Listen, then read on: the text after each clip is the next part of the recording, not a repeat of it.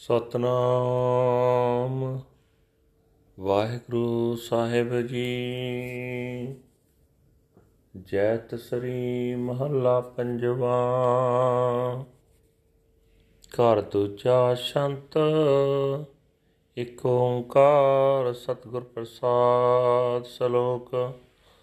ਸੰਤ ਉਦਣ ਦਿਆਲੰਗਾ ਸਰੰਗ ਗੋਪਾਲ ਕੀਰਤਨੈ। ਨਿਰਮਲੰ ਸੰਤ ਸੰਗੇਣ, ਓਟ ਨਾਨਕ ਪਰਮੇਸ਼ਰੈ। ਸੰਤ ਉਦਰਨ ਦਿਆਲੰ ਆਸਰੰ ਗੋਪਾਲ ਕੀਰਤਨੈ।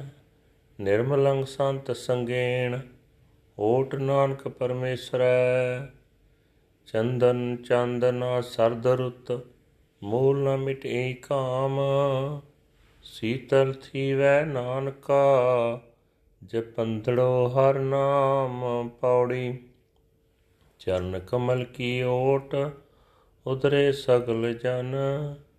ਸੁਣ ਪ੍ਰਤਾਪ ਗੋਵਿੰਦ,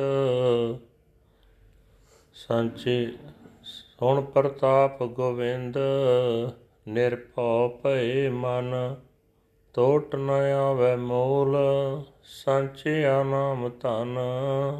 ਸੰਤ ਜਨਾ ਸਿਉ ਸੰਗ ਪਾਈਐ ਵੱਡੇ ਪੁੰਨ, ਆਠ ਪਹਿਰਾ ਧਿਆਏ, ਹਰ ਜਸ ਨਿਤ ਸੁਣ।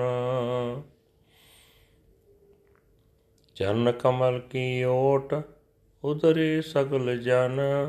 ਸੁਣ ਪ੍ਰਤਾਪ ਗੋਵਿੰਦ, ਨਿਰਭਉ ਭਏ ਮਨ। ਟੋਟ ਨ ਆਵੇ ਮੂਲ, ਸੰਚਿਆ ਨਾਮ ਤਨ ਸੰਤ ਜਨਾ ਸਿਉ ਸੰਗ, ਪਾਈਐ ਵੱਡੇ ਪੁੰਨ। ਆਠ ਪੈਰ ਹਰ ਧਿਆਏ, ਹਰ ਜਸ ਨਿਤ ਸੁਣ। ਵਾਹਿਗੁਰੂ ਜੀ ਕਾ ਖਾਲਸਾ, ਵਾਹਿਗੁਰੂ ਜੀ ਕੀ ਫਤਿਹ। ਇਹ ਹਨ ਅੱਜ ਦੇ ਪਵਿੱਤਰ ਹੁਕਮਨਾਮੇ, ਜੋ ਸ੍ਰੀ ਦਰਬਾਰ ਸਾਹਿਬ ਅੰਮ੍ਰਿਤਸਰ ਤੋਂ ਆਏ ਹਨ। ਸਾਹਿਬ ਸ੍ਰੀ ਗੁਰੂ ਅਰਜਨ ਦੇਵ ਜੀ ਪੰਜਵੇਂ ਪਾਤਸ਼ਾਹ ਜੀ ਦੇ ਜੈਤ ਸ੍ਰੀ ਰਾਗ ਦੇ ਵਿੱਚ ਉਚਾਰਨ ਕੀਤੇ ਹੋਏ ਹਨ। ਘਰ ਦੂਜੇ ਸੁਰ ਤਾਲ ਦੇ ਵਿੱਚ ਗਾਉਣ ਦਾ ਹੁਕਮ ਹੈ। ਸ਼ੰਤ, ਪਰਮਾਤਮਾ ਇੱਕ ਹੈ ਤੇ ਜਿਸ ਦੇ ਨਾਲ ਮਿਲਾਪ ਸਤਿਗੁਰੂ ਦੀ ਬਖਸ਼ਿਸ਼ ਦੇ ਨਾਲ ਹੁੰਦਾ ਹੈ, ਸ਼ਲੋਕ।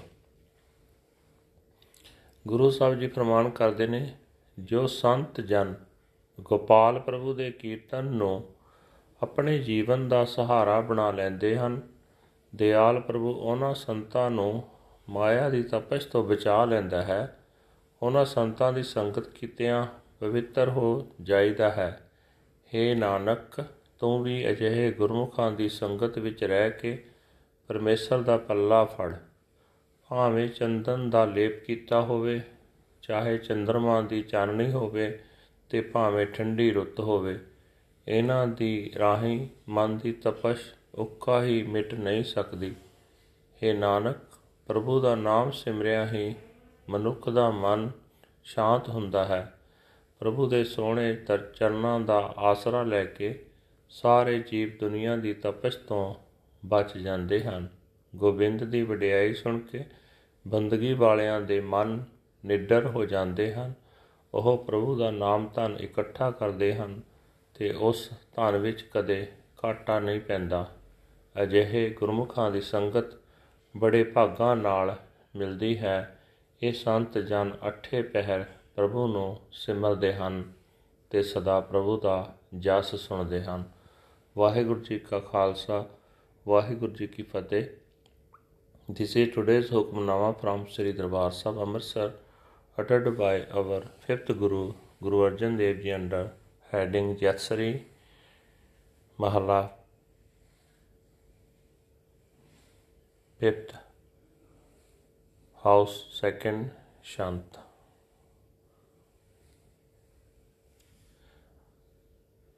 One universal creator God by the grace of the true Guru. Slok. Guru Sahib says that the merciful Lord is the savior of the saints. Their only support is to sing the kirtan of the Lord's praises. One becomes immaculate and pure by associating with the saints, O Nanak, and taking the protection of the transcendent Lord. The Burning of the heart is not dispelled at all by sandalwood paste, the moon, or the cold season. It only becomes cold, O Nanak, by chanting the name of the Lord.